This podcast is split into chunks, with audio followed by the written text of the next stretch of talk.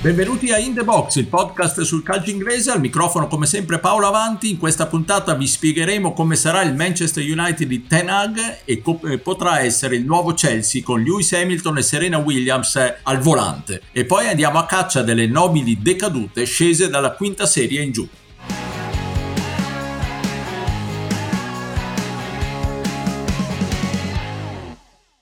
You both to bring you huge breaking news that Eric Ten Hag has been announced as the new first team manager of uh, Manchester United. United uh, releasing uh, this news as a statement from the club as well. They say they're delighted to announce the appointment of Eric Ten Hag as men's first team manager. This is subject to work visa requirements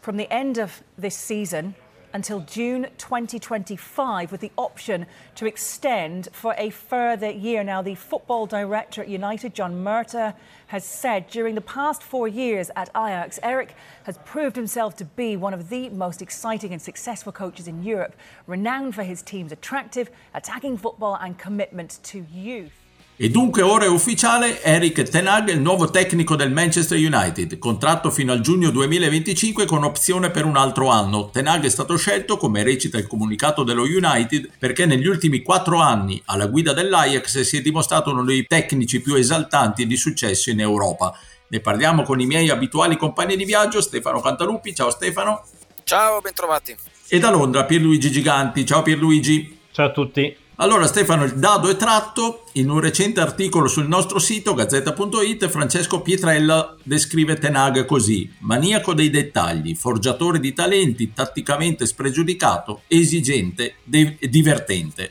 Secondo te quindi è l'uomo giusto per quel grande caos che è diventato il Manchester United in questo lunghissimo dopo Ferguson? Allora sì, secondo me sì, perché restava più o meno solo questa carta da giocare, secondo me, dopo una serie di fallimenti più o meno eclatanti per gli allenatori anche prestigiosi che si sono susseguiti sulla panchina dello United e insomma prendere, prendere un tecnico che possa rifondare completamente proprio il concetto di modo di giocare della squadra è l'unica cosa che potrà dare dei frutti. Non so quanto tempo impiegherà sinceramente per riuscire a dare un'identità tattica, io non credo moltissimo sinceramente, poi sarà da capire se era solo quello, tra virgolette, il problema, basterà, insomma, come dire, dare un'impronta di gioco e di stile riconoscibile per recuperare la causa a tanti giocatori che presi singolarmente, tutto sommato, sono buoni o ottimi giocatori, ma che messi insieme per quello che hanno fatto vedere in queste ultime stagioni sono stati veramente terribili, ecco. Tenaga assolutamente sì, ha tutte queste caratteristiche, uno che quando ha iniziato la carriera da allenatore ha fatto togliere una parete nello studio in cui lavorava per mettere una vetrata in modo tale che tutti potessero vedere che stava al centro d'allenamento più o meno dalla mattina fino alla sera ed essere d'esempio per tutti quanti con la propria presenza fisica, quindi in certe cose assolutamente maniacale. Allora, secondo me con questo finiscono un po' gli alibi per tutti, nel senso per lo United perché ovviamente ora non si può dire che non c'è un allenatore in grado di valorizzare un certo stile di gioco, un giocatore di valorizzare i giocatori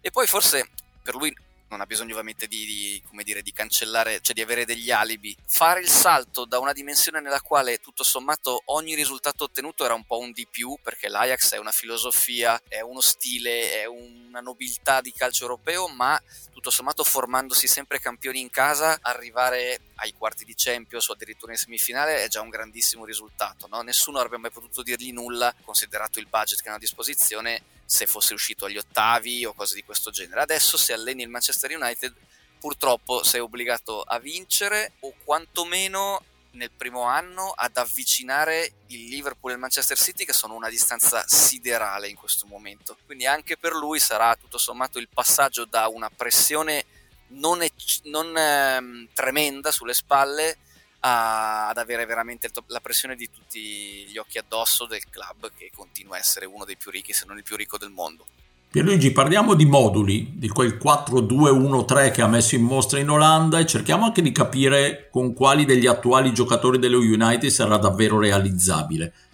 Sì, beh, il suo modulo principalmente è un 4-3-3 direi, poi tra i centrocampo bisogna, si può vedere, si può discutere come esattamente verrebbero congeniati, però la cosa interessante è che mh, mm, Ten Hag ha già individuato delle categorie all'interno della rosa dell'attuale Manchester United, no? perché c'è una categoria di elementi che sono al top a suo avviso, e qui c'è Bruno Fernandes, e stranamente c'è Varane. Dico stranamente perché quest'anno comunque Varane è stato protagonista di un'annata che, insomma, rispetto al giocatore che conoscevamo è stata, secondo me, disastrosa. Però lui lo considera come un punto fermo. Poi nella seconda fascia ci sono quei giocatori che non sono ancora al top, ma secondo Ten Hag ci stanno arrivando, e qui ha messo McTominay e Rashford. Ancora interessante il fatto che andrà a puntare su Rashford, perché Rashford ha fatto vedere delle cose eccellenti, però insomma quest'anno è stata di sicuro la sua peggiore stagione da quando veste la maglia dello United. Poi ci sono i giovani iperpromettenti, e qui c'è Sancho,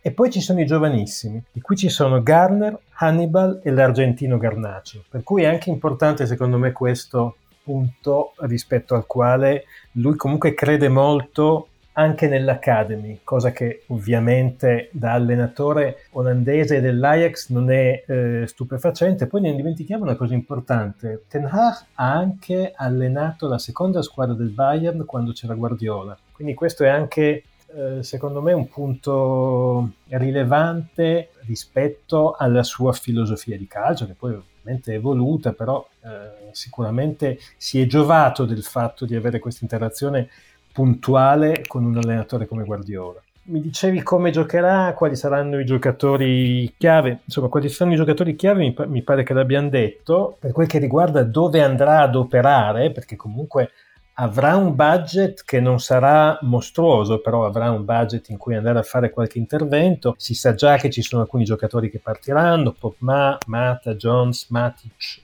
Lingard.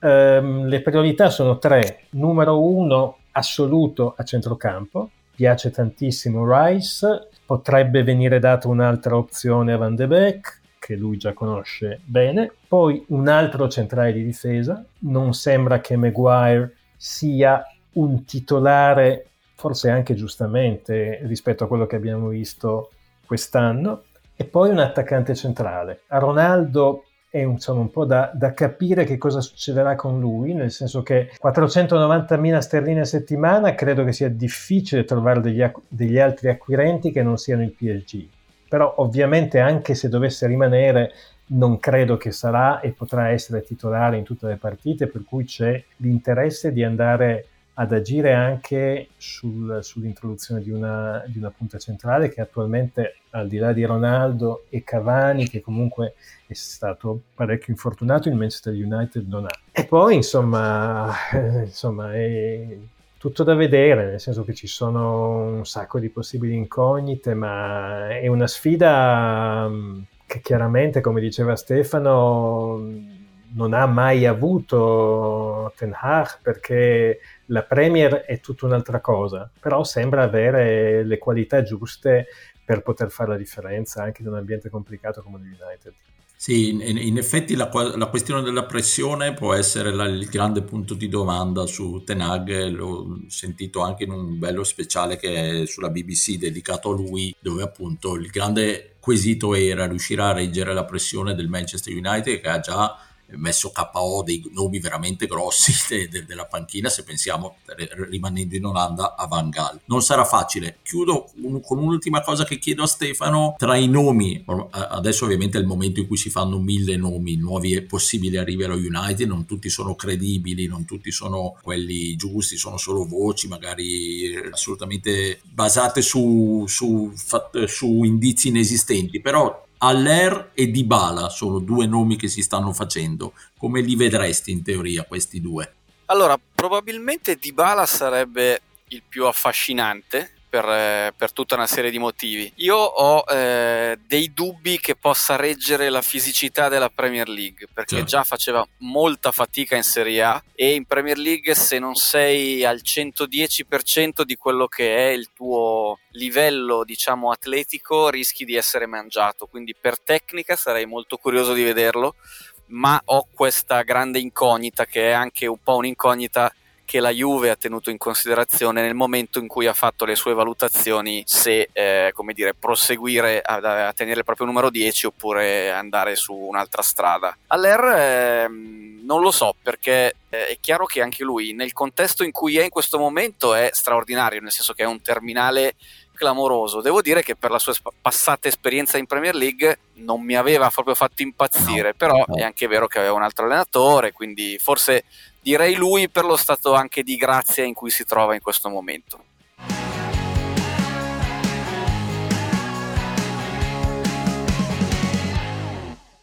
And I remember switching between these teams when I was younger and getting home and my sister punching me several times in the arm, my sister Sam, uh, basically beat me saying, You have to support Arsenal. So I remember at five, six years old that I then became a supporter of Arsenal. And, um, but my Uncle Terry is a big uh, Blues fan, so I, have been to so many games with him um, to watch Arsenal and, uh, and Chelsea play. And ultimately, I'm, I'm, a, I'm a sporting fan. It is the biggest sport in the world, and Chelsea is the, one of the biggest clubs in the world and most successful. La sorella lo spingeva a tifare Arsenal, lo zio Chelsea e lui andava abitualmente a vedere entrambe le squadre. L'avete sentito Lewis Hamilton spiegare la sua passione calcistica nell'intervista prima del Gran Premio di Imola, in cui il pilota inglese conferma il suo interessamento all'acquisizione del Chelsea. Ne parliamo con il collega della Gazzetta Gianluca Gasparini, esperto di motori e soprattutto di Formula 1, ma anche grande appassionato di calcio inglese, nonché, lo diciamo, tifoso del Blackpool. Ciao Gianluca, grazie di aver accettato il nostro invito. Ciao, grazie a voi. Allora, prima di chiederti un po' di cose su Hamilton, do la parola a Pierluigi che ci fa un po' il punto sulla situazione degli nuovi acquirenti del Chelsea. Sì, ormai è dal 2 marzo, quindi sono praticamente due mesi dal momento in cui è stata presa la decisione che il Chelsea non doveva più essere di Abramovic per eh, i noti motivi e ci sono tre consorzi che sono in ballo in questo momento. La banca americana Rain Group dovrebbe dare un verdetto definitivo entro la fine del mese. Uno dei consorzi è appunto quello di cui fanno parte come investitori anche Hamilton e Serena Williams ed è quello che fa capo a Martin Broughton che è Uh, l'ex presidente del British Airways, è stato per un breve periodo nel 2010 anche chairman del Liverpool e questo sembra essere uno dei gruppi più importanti e con maggiori possibilità di vittoria. Tra l'altro la cosa interessante è che tra gli investor, cioè chi veramente andrà a mettere i soldi, ci sono Harris e Blitzer, che sono i finanzieri americani che hanno anche la maggioranza del Crystal Palace, quindi nel caso entrassero nel Chelsea dovrebbero anche disinvestire dal, dal Palace. L'altro gruppo che sembra essere anch'esso in pole position e secondo me sarà una lotta a due tra, tra quello di Broughton e quest'ultimo e quello che invece è capeggiato dal magnate svizzero Wies e dall'americano Burley che è uno dei proprietari della squadra di baseball dei Los Angeles eh, Dodgers tra i quali c'è anche così andare un po' a fare il, um, la coppia con uh, Hamilton che insomma non, non, ce la conta molto giusta su questa cosa che lui tifa metà Chelsea, metà Arsenal, in realtà sembra essere un gunner spudorato. Comunque nel gruppo di Burley c'è un uomo d'affari inglese, Jonathan Goldstein, che è tifoso del Tottenham. E poi c'è il terzo gruppo che invece è quello di Pagliuca, che conosciamo abbastanza bene noi in Italia perché è adesso l'azionista di maggioranza dell'Atalanta e il proprietario di Boston Celtics di baseball sembra essere un po' più defilato, nel senso che gli altri due dovrebbero avere una proposta soprattutto finanziaria più importante e però quella cosa interessante è che se Pagliuca dovesse essere scelto da un punto di vista UEFA nel caso in cui dovesse mai succedere che Atalanta e Chelsea eh, siano nella stessa competizione si dovrebbe fare una scelta quindi una dentro e una fuori. Per cui io credo che entro la fine di questa settimana all'inizio della prossima dovremmo avere un eh, vincitore che poi ricordiamolo ci sarà ancora il governo inglese e la Premier League che avranno l'ultima parola. Allora Gianluca, per come conosci tu Hamilton, un semplice, semplice tra virgolette, investimento dettato da, dal business o anche una passione dietro questo suo coinvolgimento nell'acquisto del Chelsea? Allora, probabilmente nessuno dei due come ragione principale, conoscendo Hamilton e l'impegno che ha avuto negli ultimi anni, quanto piuttosto, oltre a, e questo lo, lo legherei anche alla presenza di Serena Williams, quanto piuttosto una, una volontà più etica. Eh, mi spiego, l'impegno che ha avuto Hamilton negli ultimi anni in Formula 1 e nello sport in generale, il messaggio della, eh, dell'inclusione. Il calcio è una grande vetrina come la Formula 1, dove per esempio il suo impegno insieme alla Mercedes ha portato ad avere molti più ingegneri e meccanici di colore impegnati nei Gran Premi e lo vediamo eh, tutte le domeniche, aumenta la diversità e anche le donne nel paddock e nei box e questo è un po' eh, la molla che eh, spinge Hamilton a impegnarsi in diversi settori. Eh, non ha un gran bisogno di guadagnare, l'investimento la mattina in cui è uscita la notizia, eh, io ho parlato con gente della Mercedes eh, che mi ha confermato istantaneamente che eh, la partecipazione alla cordata era vera, Mm, che la cifra era esagerata, quella che girava dei 10-12 milioni di sterline non era corretta, ma eh, la presenza di Hamilton e Serena Williams, ancora più di quella di Sebastian Coe, che nel Regno Unito e in Inghilterra è molto famoso ed è stato un personaggio istituzionale a livello olimpico, oltre a essere un grande atleta, è un po' ehm, non solo uno specchietto per le allodole, non credo, ma è proprio una volontà di impegnarsi. Allora, il calcio inglese ci sono state, che, che rispetto al nostro è avanti anni luce da questo punto di vista, quindi lotta al razzismo, però come per esempio l'NFL, tu, tutti gli sport eh, vivono un po' questo fatto che per esempio gli allenatori di colore non hanno lo spazio che meriterebbero, ci sono un po' di discriminazioni che non è male combattere continuamente. Ecco, Hamilton si impegna da questo punto di vista. L'altra cosa eh, abbastanza importante è, per esempio, che non viene tanto considerata perché la superficie della Premier League è tutta lustrini e eh,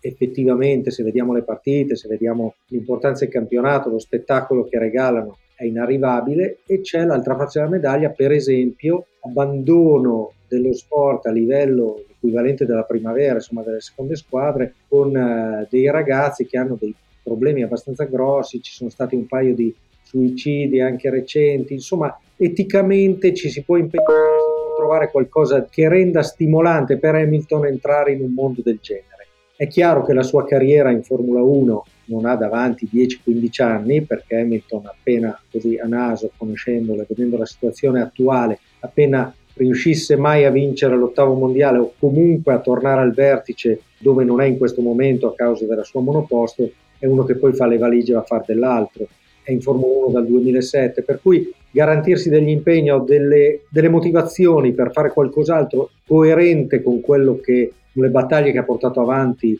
negli ultimi anni per lui sarebbe importante e ci vedo molto questa, questa angolazione ecco, nel, nella sua Molto interessante quello che ci racconti, è una cosa che non avevo io personalmente preso in considerazione e in effetti sarebbe anche molto bello se fosse davvero questo il, lo stimolo che lo spinge a fare questo passo, sarebbe veramente encomiabile. Stefano, tu come, tu come la vedi? Già io mi vedo i titoli,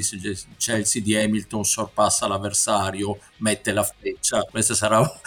un effetto collaterale dell'approdo di Hamilton al Chelsea, ma al di là di questo, mm, Stefano, mi sembra che la cosa che ci ha raccontato Gianluca sia molto bella. Ti dimentichi testa coda quando do- dovesse incontrare il Norwich o comunque queste, questo genere di squadre qui. No, è molto bello e mi fa pensare che è un peccato che sia già probabilmente definito quasi il passaggio di Rudiger al Real Madrid, perché Rudiger è un giocatore che ha raccontato molto bene la sua avventura, esperienza triste, diciamo, quando si parla di discriminazione, di, di razzismo. Eh, chissà che magari con, ehm, con una proprietà di questo tipo dovesse poi veramente vincere la cordata con dentro Hamilton e Serena,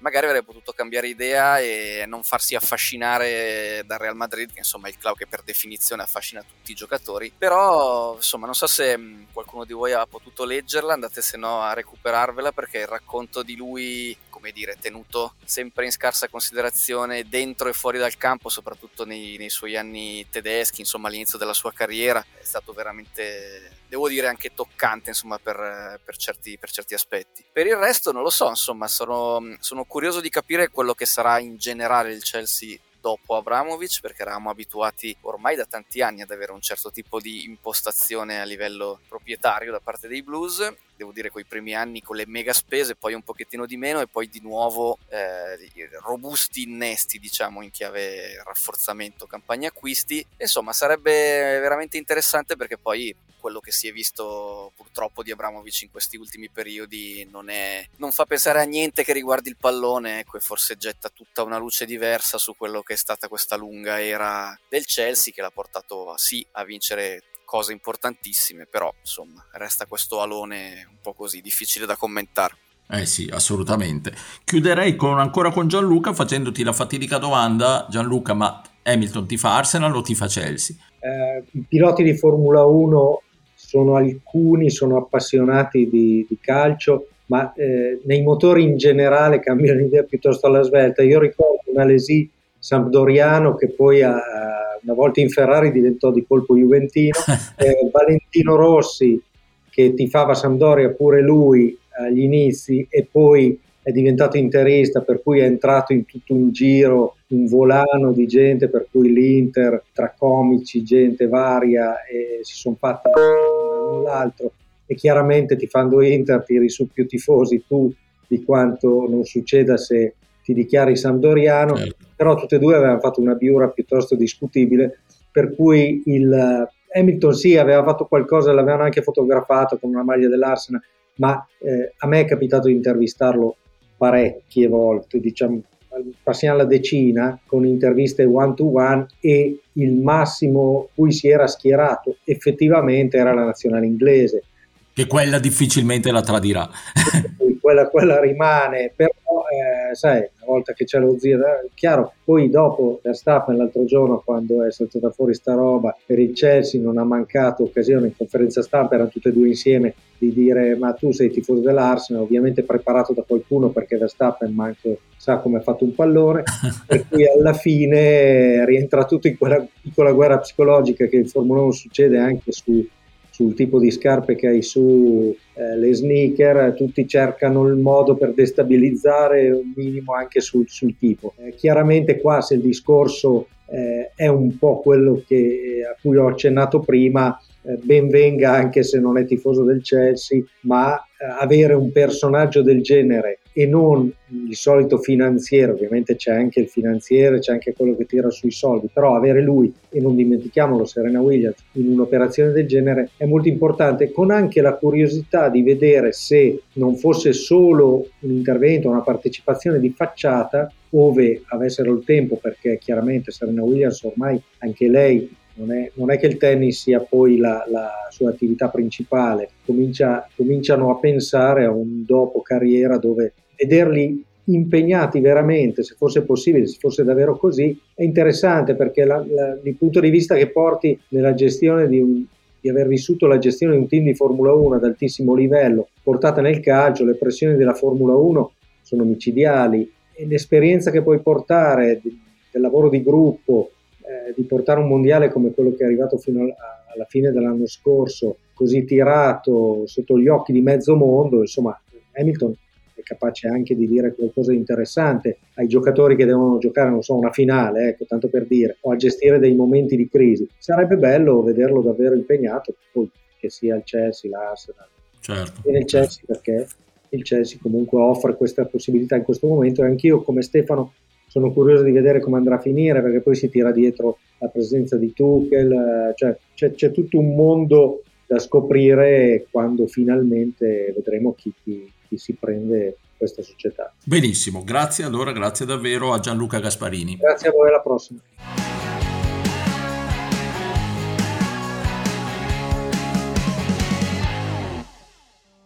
The Laddics have suffered relegation into the National League for the first time in their history on a day of drama with hundreds of fans invading the Boundary Park pitch late into the game against Salford. Oldham Athletic have been relegated to the National League in chaotic fashion on a day when their fixture against Salford ended behind closed doors. Hundreds of Oldham fans stormed the pitch at Boundary Park with 11 minutes of the game remaining forcing it to be considerably delayed after it was suspended by the match officials. È finita con una invasione di campo durante la sfida con il Salford. L'Oldham Athletic retrocede per la prima volta in National League. Stefano, tu che hai questa perversa passione per i Letics, momento durissimo, no? Ma è stata una stagione che richiede che io vada in vacanza in qualche isola del Pacifico per eh, 3-4 settimane a riprendermi perché devo dire è andata veramente male per tutto l'anno ma anche con dei momenti di, di illusione di potercela fare. Insomma soprattutto quando è arrivato Sheridan è tornato Sheridan in panchina e notizia di, questi, di queste ore so che è stata in fibrillazione ma ha appena annunciato che resterà anche per questa prima gita che ci facciamo nella National, che oh, è la prima grazie volta che... notizia. Ero, ero, un po' in pensiero, infatti. Siete più tranquilli. Io, io, sono più tranquillo perché già c'è il proprietario da, da gestire, questo ottimo Abdallah Lemsagam di origine marocchina che è amato come non lo so, eh, non mi viene il termine di paragone adatto. Ecco, diciamo che non, il finale di stagione è stato un'invasione campo in casa durante la partita con il Salford per ribadire che se Abdallah eh, prende le valigie e torna da dove è venuto, diciamo l'Oldham si rimette a ricostruire con calma, volentieri senza di lui. È uno che si è reso simpaticissimo con la tifoseria perché durante l'anno ha, ha mandato tipo una lettera a tre ultra che avevano contestato praticamente cercando di addebitargli delle multe per la contestazione perché non generavano uno spirito positivo positivo per il club e, e, alla faccia, visto che siamo sempre rimasti tra il penultimo posto e l'ultimo della quarta serie inglese, dove devo dire non avere mai neanche un momento di, di, di, di sussulto d'orgoglio e di, respiro non è facile, devo dire. E quindi non so che clima positivo dovesse esserci. In realtà i tifosi dell'Onna sono pazzeschi perché sono sempre andati ovunque, in casa sono sempre stati almeno 5-6 mila nonostante lo strazio che erano obbligati a vedere. Quindi adesso non, non voglio farvela lunga sul mio Oldham, però è un caso di eh, mal riuscito takeover da parte di una proprietà straniera eh, che forse non so, credeva di poter fare affari con un club che è stato in Premier League. Io tifo Oldham perché quando andavo alle medie era in Premier League e il mio primo viaggio a Londra li avevo visti lì, preso la mia bella maglia col gufo e da quel momento è stata una picchiata con avvitamento fino adesso alla, alla alla National League, che insomma è il punto più basso di 127 anni di storia di questo club e se non sbaglio è il primo club di, di Premier ad avere questa soddisfazione di, di, finire nel calcio dilettantistico. E beh, insomma è una prima volta, entra, entra nei libri di storia anche per questo.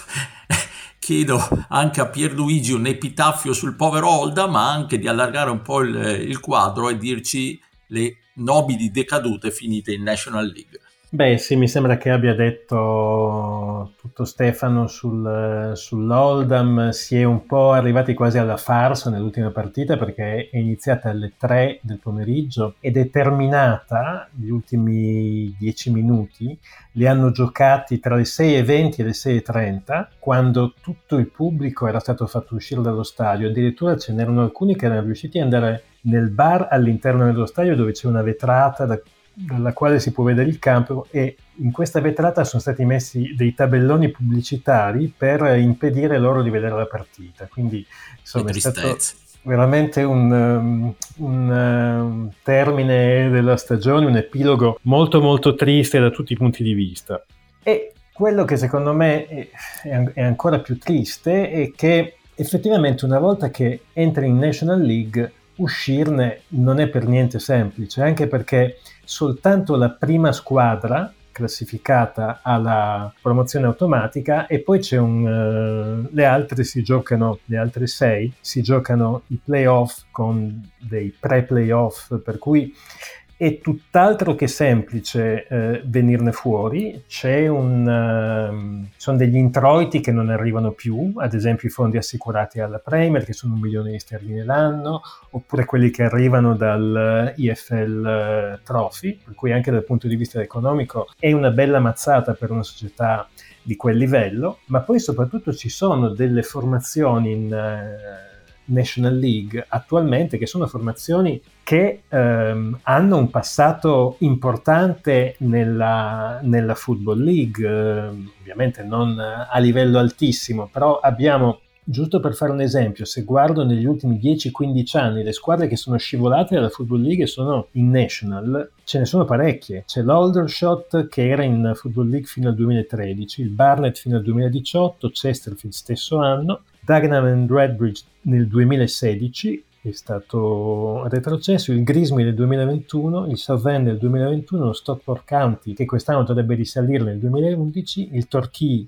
eh, nel 2014, lo Yeovil nel 2016 che aveva addirittura giocato nel 2007 la finale dei playoff di League One contro il Blackpool a cui Stefano era C'ero. fortunato spettatore. e poi abbiamo le due squadre forse più importanti del panorama inglese che sono in National ancora adesso e che si stanno giocando le posizioni per i playoff, sono il Notts County che è sceso in, in National League nel 2019 per la prima volta ed è forse il club professionistico più eh, antico di tutta la Inghilterra, fondato nel 1862. Dico forse perché recentemente il Palace ha tentato di prendersi questo record, Sì. anche se ci sono insomma, ancora un po' di dubbi Sì, sì. sulla veridicità del, di quello che dice il Palace. E poi c'è il Wrexham, che è sceso in National League nel 2008,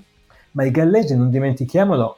hanno nella FA Cup negli anni 70 e poi più recentemente hanno battuto niente proprio di meno che il Forest di Brian Clough e l'Arsenal e hanno una media di 8.000 persone a partita che sono più di quanto contabilizzano club del tipo di Empoli, Spezia, Venezia, Sassuolo, il Getafe, il Rajo Vallecano, il Troyes, l'Angers. Quindi insomma stiamo parlando di, di- di- di club che hanno una storia e un, ehm, e un contributo a livello di spettatori che è molto molto importante, per cui non sarà per nulla facile, eh. mi dispiace ribadirlo, per l'Oldham riuscire a venirne fuori, tanto più se ci sarà l'Emsagam a dettar legge. Sì, sì, sì, infatti. Anche perché adesso la sua richiesta è di 6 milioni di sterline per il club. Bene, bene. No, no, in effetti poi il fascino di tutte queste squadre che hai elencato è dato eh, dalla storia. Ricordo che, per esempio, il citato Notts County, molti lo sanno, molti magari no, è eh, la, la squadra che diede le maglie bianco-nere alla Juventus, è la squadra che ha il, cui stadio è dall'altra parte del fiume Trent. Da, da una parte c'è lo stadio del Notts County, dall'altra c'è il City Ground di Nottingham Forest. Eh, quindi gi- già questa storia è bellissima, ma la cosa fantastica di queste squadre, come dicevi tu Pierluigi, è, è il seguito clamoroso che hanno, cioè che non ha eguali secondo me in nessuna parte del mondo, che squadre di quinta divisione abbiano medie di, spettatori del genere, quindi affascinante e caro Stefano, proprio dura dura per, per il tuo Oldham, ma tiferemo tutti per loro. Posso dirti Paolo che eh, una cosa che mi ha colpito è che al tweet che eh, annunciava la nostra retrocessione, tra l'altro c'è stato, come spiegava Pierluigi, un leggero blackout anche nel racconto social di questa, di questa partita col Eh beh, Salto. certo, no- non riuscivano a guardare la partita, Ci quindi... fermiamo al 78esimo su una sostituzione poi dopodiché beh, non, non si capisce più niente. Si ritorna, eh, twittano la nostra retrocessione i nostri amabili social media manager dell'Oldham Athletic e parte una processione nei commenti di tifosi di altre squadre che ti raccontano la loro esperienza in National League dicendo ma dai ma non è poi così male, ci siamo fatti due o tre anni anche noi, ma, ma di almeno 5 o 6 club diversi Pazzesco. che danno un po' l'idea anche che lo sfottò e la rivalità feroce che c'è ad altri livelli, poi qua non è che ci sia tantissimo, perché No, infatti. erano veramente compassionevoli e la cosa mi ha dato ancora più fastidio. Certo. Benissimo, chiudiamo qui questa puntata con- pensando a- al povero Oldham. Un saluto a Stefano Cantalupi, ciao Stefano, Ciao, alla prossima! e al londinese Pierluigi Giganti, ciao Pierluigi. Ciao, buona settimana a tutti.